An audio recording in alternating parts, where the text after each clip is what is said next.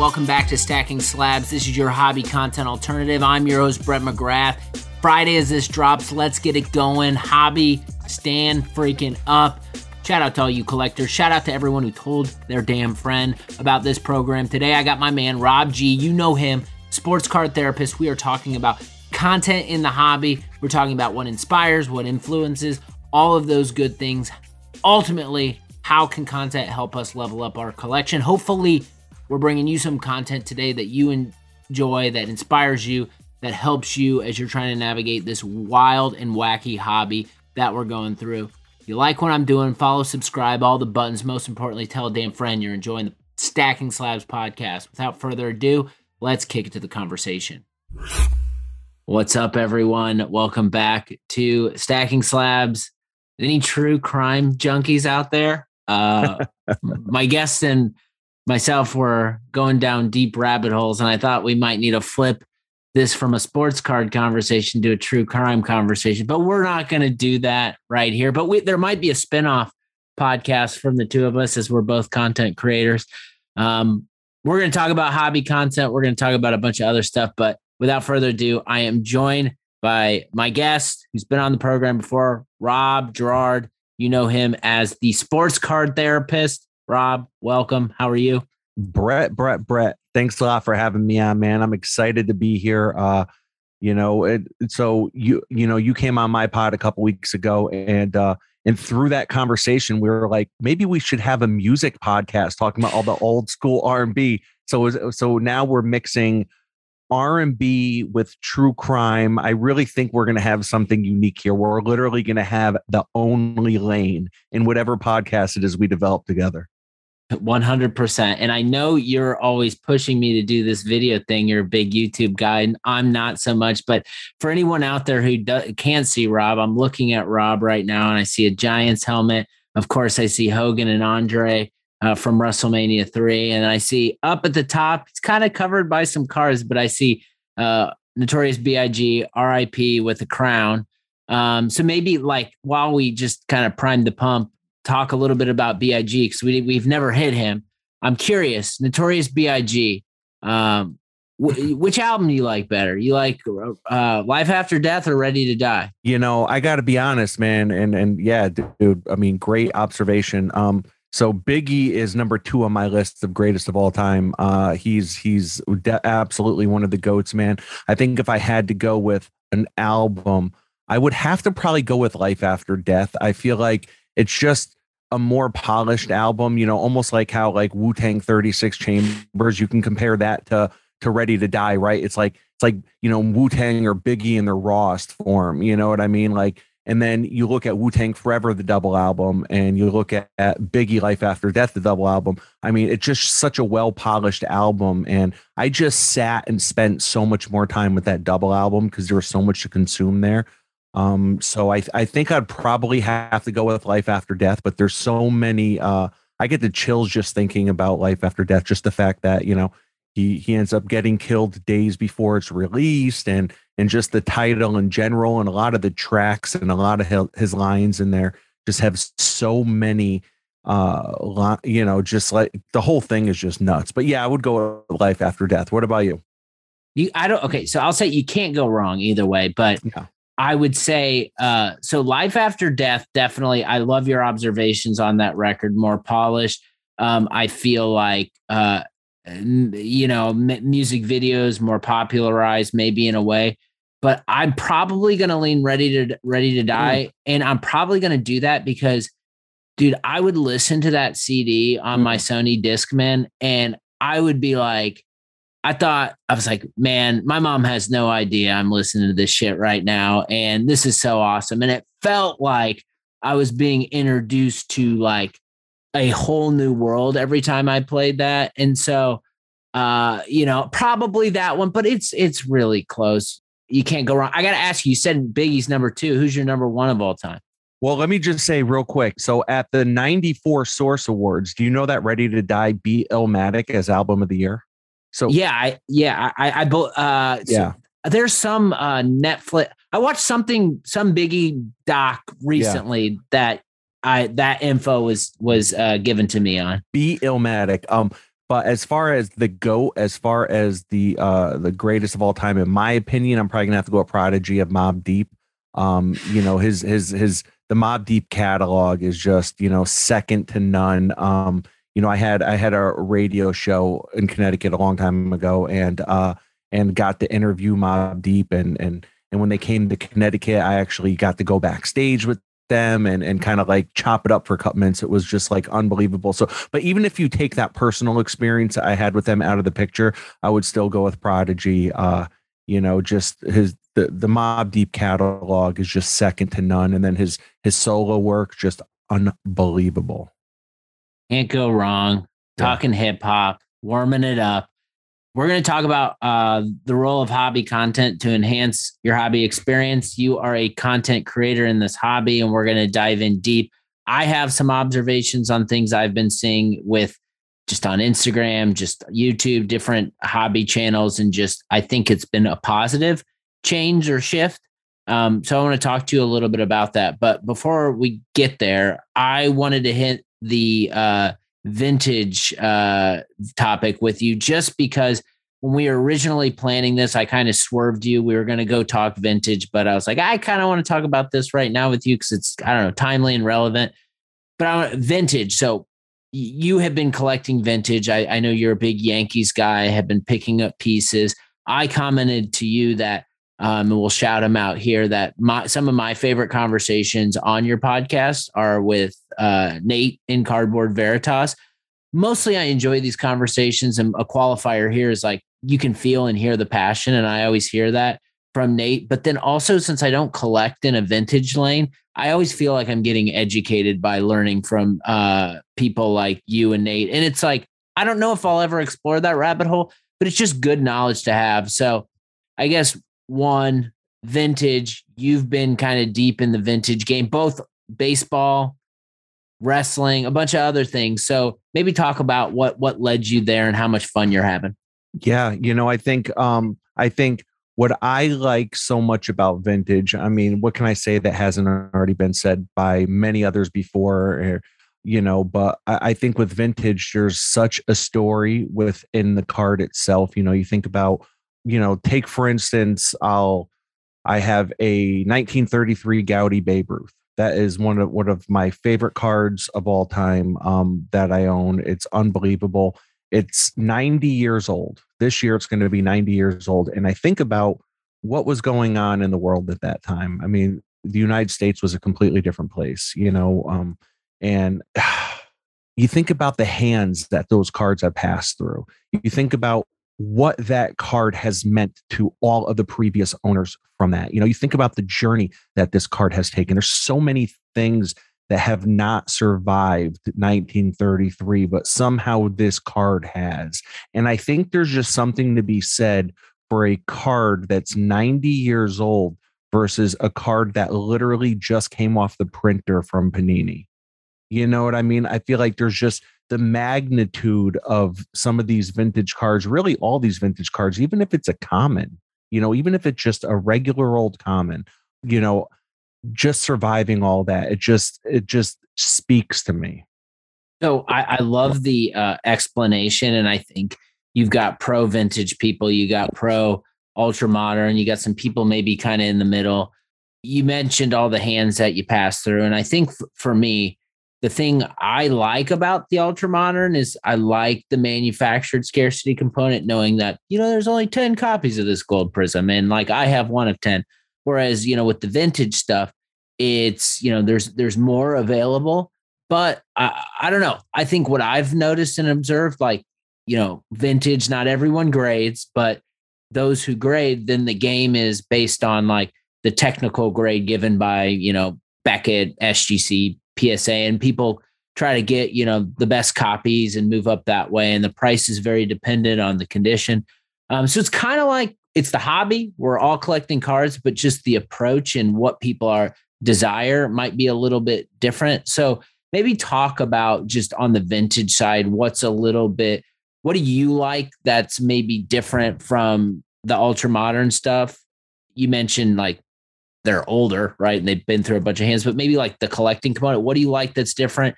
And maybe what do you not like that is different from the way things are today?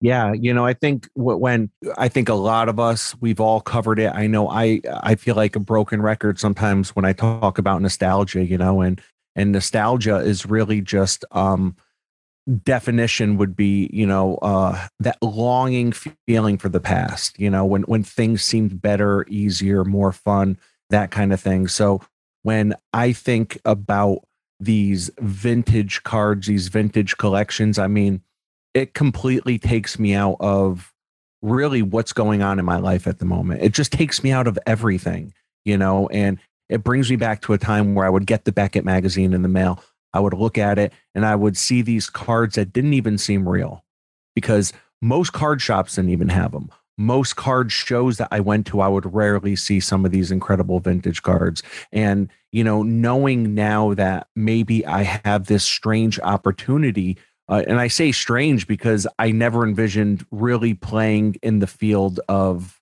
these iconic vintage cards, you know. Um, but it just seems like being able to acquire something that never seemed, you know, really in the realm of possibility before. And um, and you know, I definitely have a lot of respect for modern, ultra modern, all that, you know, and uh, you know, and and I've dipped my toe a little bit into ultra modern, but it's really only it's really still though the ultra modern that I've dipped my toe in still has a nostalgic feel because it's Hulk Hogan it's Andre the Giant, it's uh, Mean Gene Okerlund. So it's still these nostalgic figures for me. You know, I think it just for me it just it, it feels a little too risky to be collecting ultra modern of modern players, if that makes sense. It does. It does make sense, and I think it's. I almost put a post out about this recently, but um, I it might have been this morning. I was thinking about it, but just like uh, you know what it was? It was on the heels of like I've been posting a lot of Andrew Luck cards recently, and like because like the that that period of time and the transition from Peyton and Luck coming in, like there was a lot of fun moments. And they didn't Colts didn't win a Super Bowl, but man, Andrew Luck, when I think of all the players who've made me feel something as a fan, like he's right up there. But when I came back in the hobby, it's the same year Luck retired unexpectedly. Is so was it popular to collect Andrew Luck? Absolutely not. So it took me a, a little bit to get to the point to be like, why the hell am I not collecting this guy? And so I've been, you know, buying great luck cards, trying to curate and build my collection. And I'm really proud of it. And it brings me back to those times of him being on the field and um, enjoying watching him play.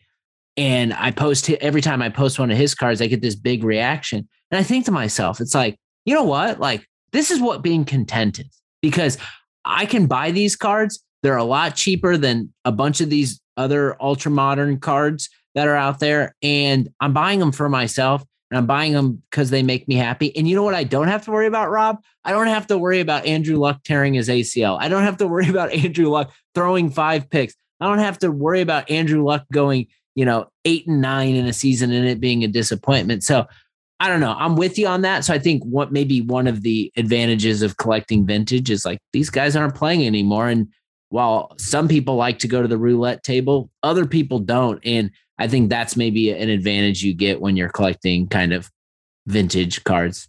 Yeah, absolutely, man. And and there's you packed so much into there that I uh, that I want to like counter and follow up on. So I'm probably going to lose track. But everything you're saying about the Andrew Luck thing and the and, and the collecting and and how much you connect with that. I've literally gone down that same rabbit hole with my Eli collecting. I finally I had gotten to a point where I said, you know what, man, now is the time to pull a trigger on on really beefing up my Eli Manning collection and and and really enjoying it, even though I had so much heartbreak with him, you know, over the years. So um, you know, just really being able to do that has been awesome. And uh and you know, it's like I think the reason why you get such a reaction from the Andrew Luck about when you post the Andrew Luck stuff is because people know you're posting it from a place of of your heart. You know, you're not just out there just flipping to flip to flip to flip to flip. And don't get me wrong, you know, I, I definitely went through a period when I came back in the hobby where I found myself kind of getting caught up in that.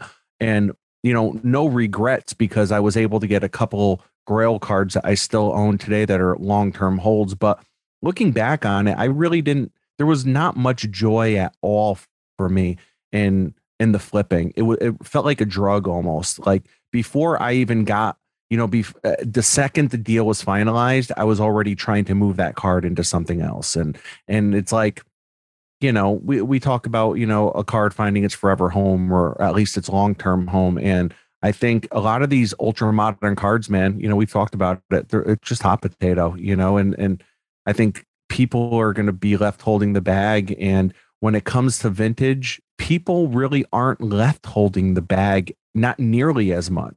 Totally. Um, and I've been enjoying to be. I've been enjoying watching your Eli post because of the reason you stated about why you think people like my Andrew Luck post is because I know you're a Giants fan, and I know maybe Eli uh, wasn't the most uh, glamorous quarterback at the time. However, the guy has two Super Bowls. He beat Brady both times, and he's heading to Canton. So while he might not be the flashiest guy to collect right now, I think like from a long term perspective and your personal happiness perspective, like when you line those things up, that's really when you start to kind of enhance your hobby experience. So we've we've laid a lot of groundwork. We've talked a lot about this, and I think um, maybe a good place to transition to is just content in the hobby um, in and of itself. So I think I'd love to know you uh, you know being a consumer of your content i've definitely detected much like people say to me when they've listened to my stuff for a while it's like they detect the evolution and kind of what you're going through in the hobby and i think that's the fun of having a podcast where you just share you know raw thoughts and emotion um, i've often said and I, I I think I've got these categories of content that I consume in the hobby, and but I, I enjoy your show because um, I feel like you're you know you're you're talking with people as opposed to talking at people, um, which is kind of a, qual- a qualifier for me if I'm going to spend time listening or watching anything.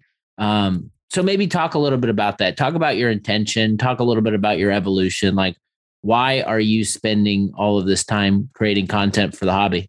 Great question, man. And I, I really wish I had an answer for that. I really, I really don't know. I don't know why I spend so much time, you know, um, you know, I've, I've said it to you before privately and I've said it to you publicly as well. You are definitely someone that, um, that inspires me, you know, like I think like there's only a handful of us that when I look at it that, that I think put out the amount of content that, that we probably do and and say looking at you at to the level of the content that you put out. You, you, like you're putting out quality content.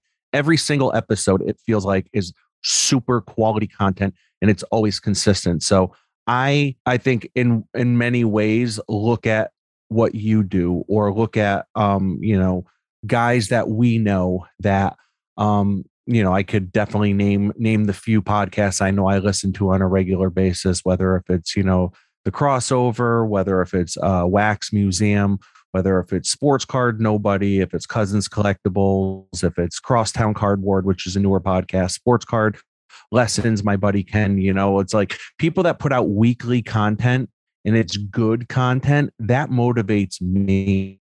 Jordan wouldn't, and I'm not calling myself Jordan, and I'm not calling you Jordan, but Jordan wouldn't have been Jordan without Isiah Thomas. You know, it's like it's like you need guys that are, I think, in our space to kind of look to and be like, man, hope people look at my content the way I know I look at Brett's. You know, I can't even imagine that.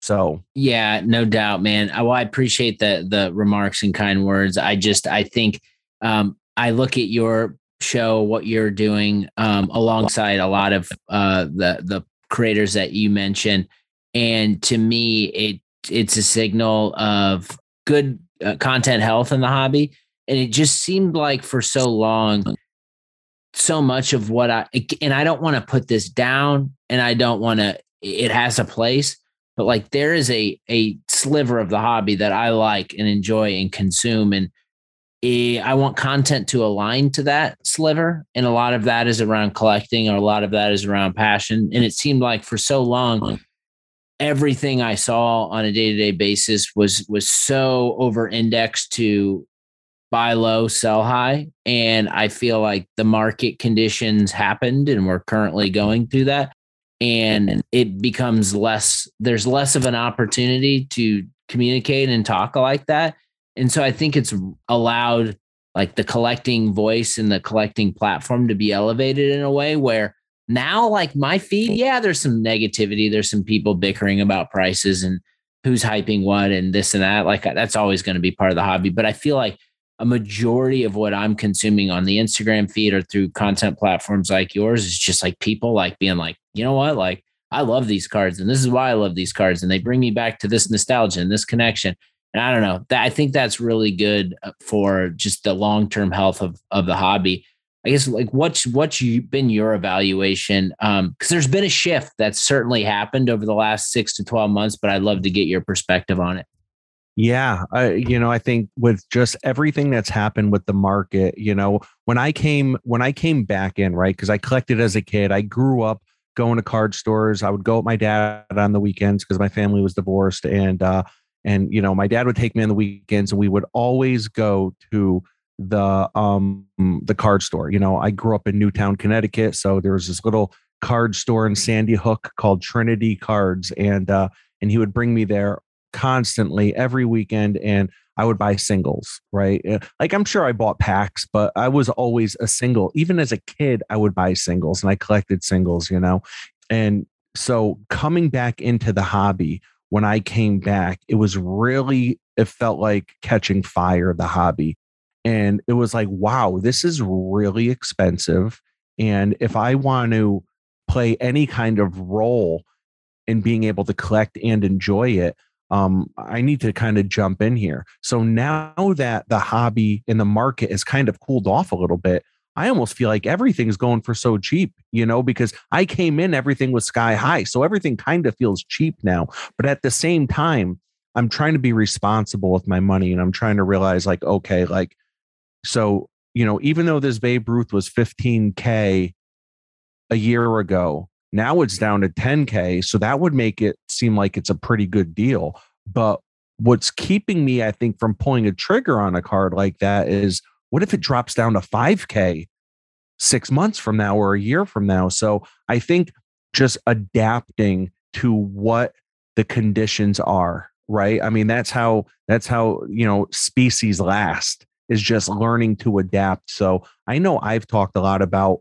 um, really just you know trading is huge trading is huge because you know i started setting up at shows you know a year and a half ago and really i was setting up at shows because i was like okay i need content for my podcast. I don't know where this is going. Like i think i might start setting up at shows. Even though now without with even if i didn't set up at shows now i'm just so in this um, that you know I feel like I could do without the content. But what I'm seeing at shows, though, you know, really uh, on the front lines are people just really are not buying, you know, mm-hmm. or they're not buying very much. You know, everyone's bringing cards to the shows because they want to either trade or trade down. It seemed like the trend a year ago, everyone wanted to trade up. Now it seems like people are trying to trade down and they can't even trade down because people are like, listen, I'm kind of pumping the brakes on this. So I think really just adapting to there's ways we can curate our collection without having to come out of pocket. Because i think i speak for the majority of you know americans right now and we're a lot of us are hurting financially so we can't just put out big money for big cards but that doesn't mean that we have to stop curating our collections. I've got a couple things there that you said uh, that are interesting.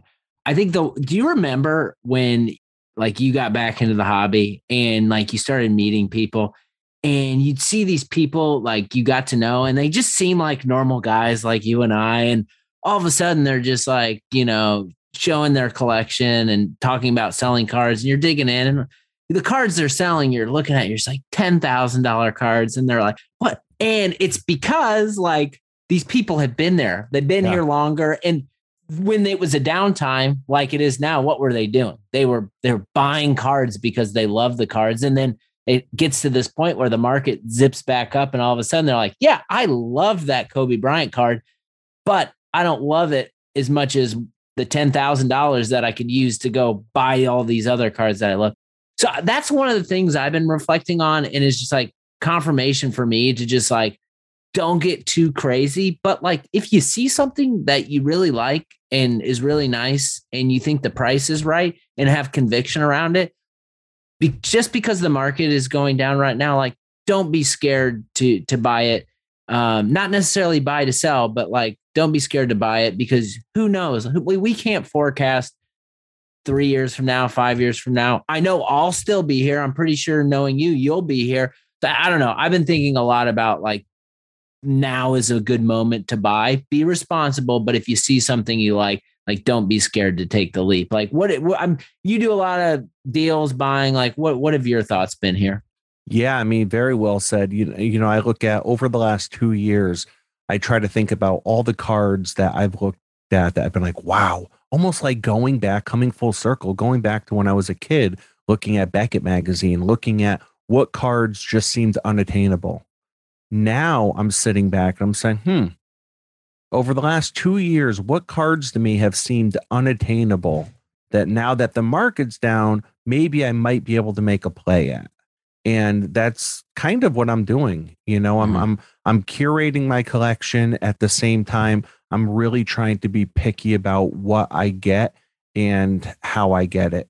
So, you know, listen, there are plenty of people out there. There are plenty of, of dealers out there. There's accounts that I follow that I know that are looking to trade down. They're like, listen, I got this $15,000 card. I've had, I'm, you know, these guys are that, that are just dealers and flippers on flipping on flipping, um, which is cool, right? That's cool because without, without them, I mean, I might not ever get the card that I really want. So it's like it's needed. I remember you saying that on one of your episodes about probably about like 18 months ago. I remember you saying something like, listen, like flippers are needed. Like deal, you know, they're they're needed because, you know, it's like one of those necessities in the hobby because it helps kind of get the cards moving. If everyone just held their cards, then I would never be able to get the card I want.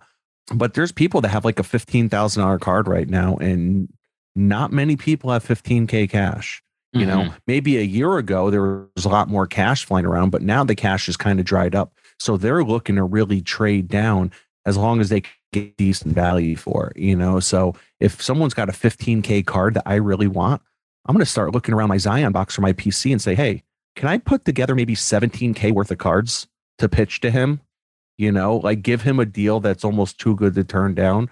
And especially if that 17K in cards maybe is broken up over five to seven cards, that's a lot easier for him to sell mm-hmm. and then capitalize on than holding on to that 15K card. So I'm always kind of looking for opportunities there. And I still believe that the deals happen in, for me, anyways, in the IG stories. People are constantly posting story sales, and I know the accounts that I'm always looking for. I know the accounts that when I see they have a new story post up, I'm like, I bet it's a story sale. And those are the guys I'm looking for. So, um, and then also I've kind of just gotten into Twitter and uh, I've slowly started to kind of dip my toe into there and and they have some tremendous buy sell trade threads that people are always posting. So those are kind of cool. I know there's a there's one account that um posts uh wrestling buy sell trade uh thread. I think it's like once a week either on Tuesdays or Wednesdays. So I'm always looking out for that, that too that can be dangerous. Um, so uh, something I've been thinking a lot about is just like I uh, I think a lot about just like consumer behavior and like my own consumer behavior, and it's like I mean everyone listening out there right now, I want everyone to listening to think about this. Think about your watch list. Okay, you got your watch list. You know you've got you can probably scroll and scroll and scroll and you look at these cards you're like i'd love these cards. But there's always been there's something about those things on your watch list the, especially the cards that have been there for you know three months or so that you're saying like they, they've prevented you from buying the card right? We've all got this. But then all of a sudden a new card pops up and you don't even think twice about it. It's like yeah, you, you might even not even look at the comps. It's just like holy shit like this is a card I have to have. And you end up buying it. And I find that fascinating. So, like, what is it? I don't know. What is it for you? Like, what are those things or qualities or any s- examples that you have that have caused you to, instead of just like putting it on the shelf, you saying, like, I better, even with it, if it had make an offer, it's like, I better buy this now because I know someone else is going to scoop it up.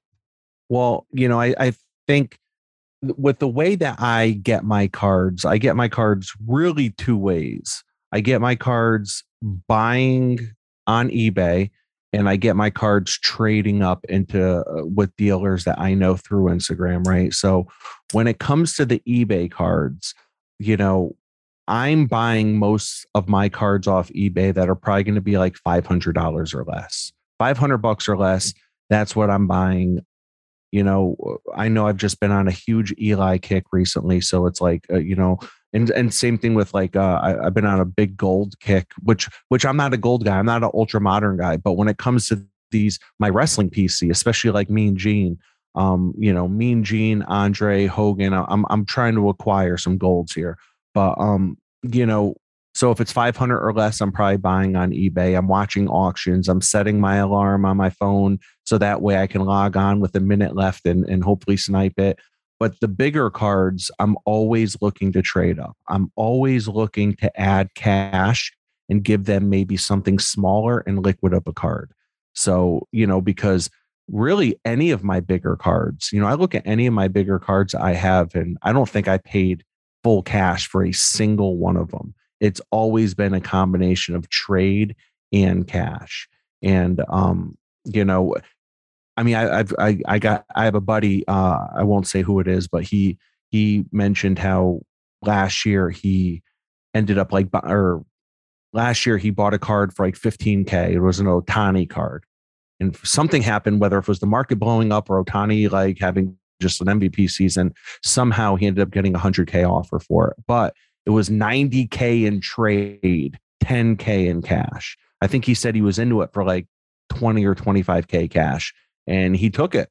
You know, he's like, of course I'm going to take that because I can make a ton of moves with that. And it was actually right before the national that I met you at two years ago, the one in Chicago. So he told me he went there and literally sold all 90K in cards. He was able to just move everything. So, you know, don't discount combining cash with trade. I love doing that. And I think it's just all about your approach with people, it's about your relationships with people. Um, all, almost I rarely buy anything from someone for the first time. All these cards I'm acquiring are mostly just repeat guys I'm I'm constantly buying from and moving up, you know. And I think that's because I've really consolidated my collection in the last in the last year or so because like a lot of us, you know, I think when I got back in the hobby, I was kind of buying up everything. I was buying up everything, everything that I thought was cool, that was trendy. I didn't want to be left out. So I wanted to buy him. I wanted to buy him. And then before you know, I end up with all the stuff I don't want. So I just consolidate, level up, maybe take a loss on some of it, but eventually ended up with some really kick ass cards that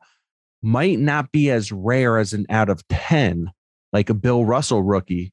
You know, I mean, you might end up, you know, there's a few hundred of those out there graded, maybe even close to a thousand. I haven't looked, but, um, but a card like that though is always going to be in demand. All look at the Jordan, look at the Jordan rookie, the 86 Fleer. There's over 20,000 of them graded through PSA. But if you have one, you'll get market value for it tomorrow. I think Chris from uh, Chris from Card Ladder just said that on your pod last week. No doubt about it. Before we get out of here, I'm going to go back to the content conversation. But before I do that, I want to hit on this cash trade deal you've been talking about. So a lot of people don't know how to do that. A lot of mm-hmm. people maybe are scared, don't know how to approach it. I think what I hear from you is that you have you didn't say this, but this is what I'm assuming is that you have built a network of people where you know what their intentions are with the cards and how they run their business. So you have an understanding of how they run their business. Then what you do is you kind of enter that hemisphere and you try to work with them knowing what they want and then what you want on the back end. And so the more you do this with individuals, the easier it gets, right? It's like you got, you know, it's like you got a dealer to go to and you can make your exchanges, get what you want, and you're in and you're out. But I think the hardest part is getting to that point where you've established that network and group of people. So maybe share a little, shed a little light and talk a little bit about how you got there with that group of people, because I think that's a, a definitely a hobby shortcut or a, a fast pass to getting some cool cards you want and not breaking the bank. Yeah, definitely, man. And uh and and I hope you don't mind. I'm just going to shout out like three guys who I've done deals with in the past. And there's a ton of them out there, but I'm just giving three examples. Um all on Instagram at extraordinary cards, at Mikey's cards, or is it Mikey's underscore cards, and at basketball card paradise. So these three guys, these are all three guys I met through Instagram. However, because of going to so many shows um, on the East Coast, I've actually met all three of them before. So um, uh, Mikey's cards I haven't met actually, but I've done multiple deals with all three of these guys. So this is what I do, right? I have these three guys in my mind, right? And there's a couple more guys out there that are like this, but anytime, probably like once every few weeks, what I'll do is I'll take like my five to 10 cards that I have that I'm kind of I'm like okay I don't mind moving this now like I'm I'm good with this card I'm gonna and I'll I'll take a group picture of them six cards boom click the picture. Now it's in my photos. So whether if I'm at work, if I'm on vacation, if I'm anywhere, if I see all of a sudden that extraordinary cards posts a Babe Ruth for sale, and I'm like, what? Or he posts a Lew Alcindor rookie for sale. I'm like, what? First thing I'm going to do is send him a picture, that picture of those six cards that I have that I'm willing to move right? And they have to be quality cards. I'm not sending them $20 cards. I'm sending them cards that are probably valued between like 500 and 3K maybe. I'll send them a picture and I'll say, hey, any interest in any of these? Because I like that Lew Alcindor. Any interest in these? Because I love that Curry. And basically, I let them make the deal. You know, I let them pick. So now they can pick and choose. They're like, oh, you know what? I kind of like that Jayson Tatum. Ah, I kind of like that Luka. Ah, I like that. What's that? You know? And they're like, you know what? I would do um I would do those two cards plus 700 cash. And now the ball's in my court. He's already found two cards he likes of mine. Now, do I have the 700 cash handy that I could say, you know what? Yeah, I'm going to do that and make that deal. And if that's the case, that's trading up. I put two cards with my cash. Boom. Now I'm getting a bigger card that wouldn't have gotten otherwise because I didn't have the 4K cash just readily available. This is good. This is good content. Uh, not a lot of people have the 4 cash available in this economy. So if yeah. you're looking to move up into bigger, better cards, that is an a, uh, approach I think worth taking. I will also say, just to like put an exclamation point behind it, is that you said two out of the three you met at shows like that face to face personal interaction, like getting that done. Like go to shows go to shows, meet people, build the relationships because it affords you the opportunity. Trust is built and it affords you the opportunity to make quicker deals like that and end up getting cards that you want. So thank you for sharing. I think that's awesome. I'm sure people out there are going to benefit from that. Um, before we get out of here, I want to talk a little bit about we content and just we. Uh, you pick up your phone and it's just like content flurry 24 7 and my my take and my observations from like some of the content just on Instagram, it's like you've got a group of people that uh, have an agenda. They're put they're pushing a player, they're pushing a card, and they're doing it to try to solidify that player or card's position in the market and to let people know that they think this is someone that you should care about too you know, my take on that is the more I see people do that, the less I desire that card and actually kind of turns me off a little bit.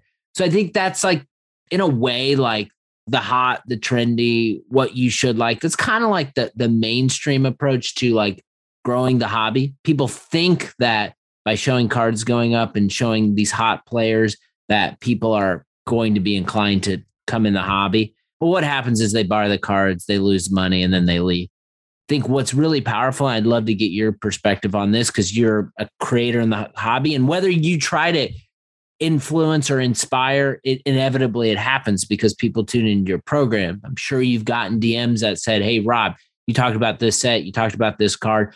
I actually hit eBay and I've been in this rabbit hole. And as a matter of fact, look at this piece of mail I just got. And it was because something you said. So I think there's a fine line behind influence and inspiration, but I don't know. It just seems to me, and I'm a, I buy cards because some collector I admire opens up their collection on Instagram and starts showing sets and parallels and stuff that I never seen before. And then I go exploring buying cards.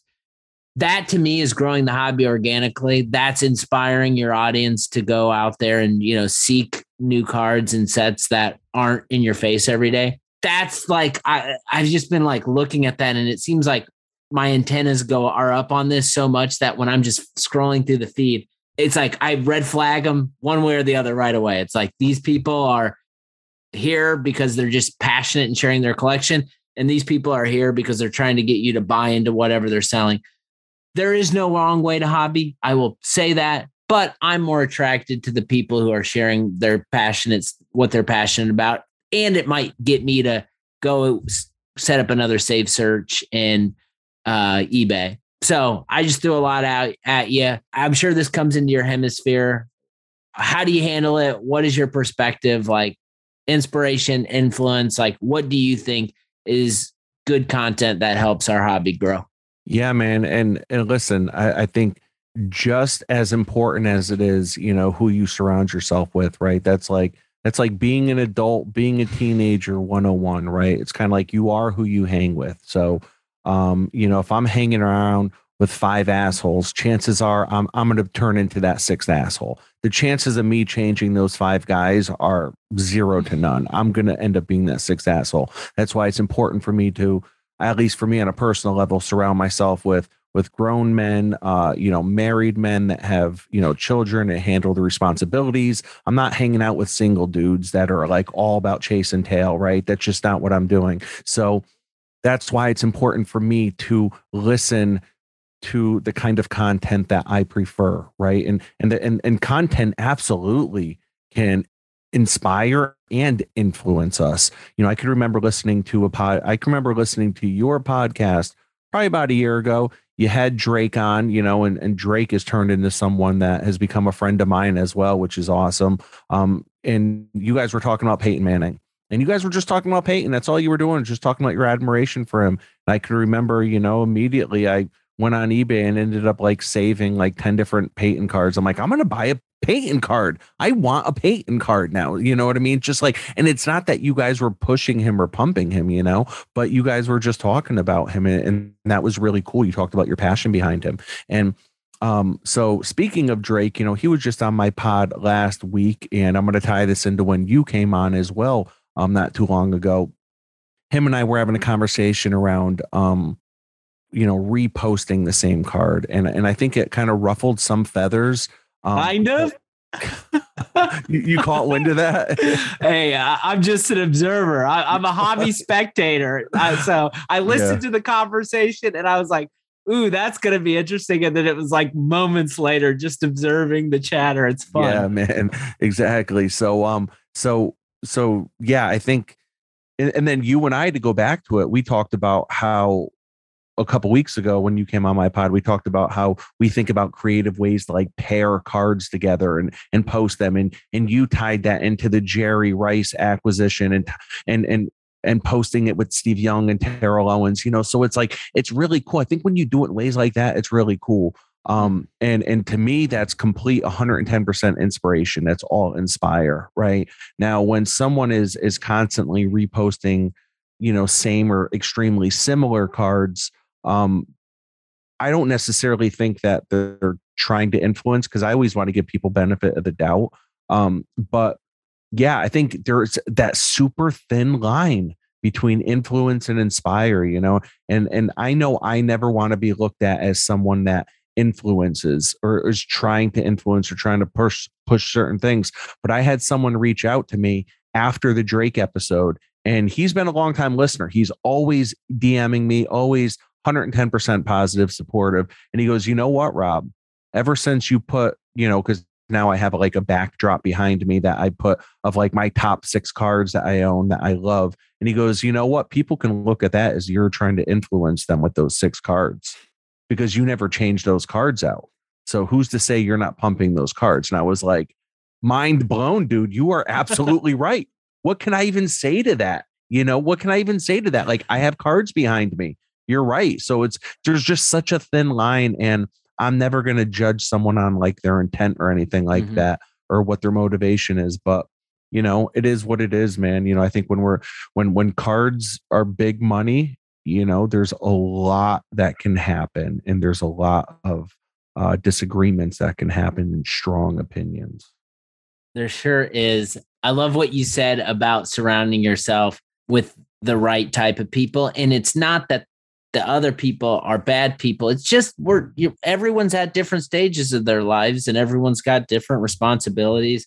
Um, and I don't the more I do this show, I'm like, man, this podcast is a podcast for busy professionals who have kids who are chasing them around. And when they have a sliver of time, they're opening up their Instagram account and they're doing the hobby like I'm doing the hobby. So, to all the working moms and dads out there who love the hobby as an escape, hopefully you enjoyed this conversation. If you enjoyed this conversation, make sure you check out Rob's stuff. You can find him on YouTube, you can find him wherever podcasts are released. He is the sports card therapist. This will not be the last time. Rob, always enjoy these conversations. Thanks so much, man.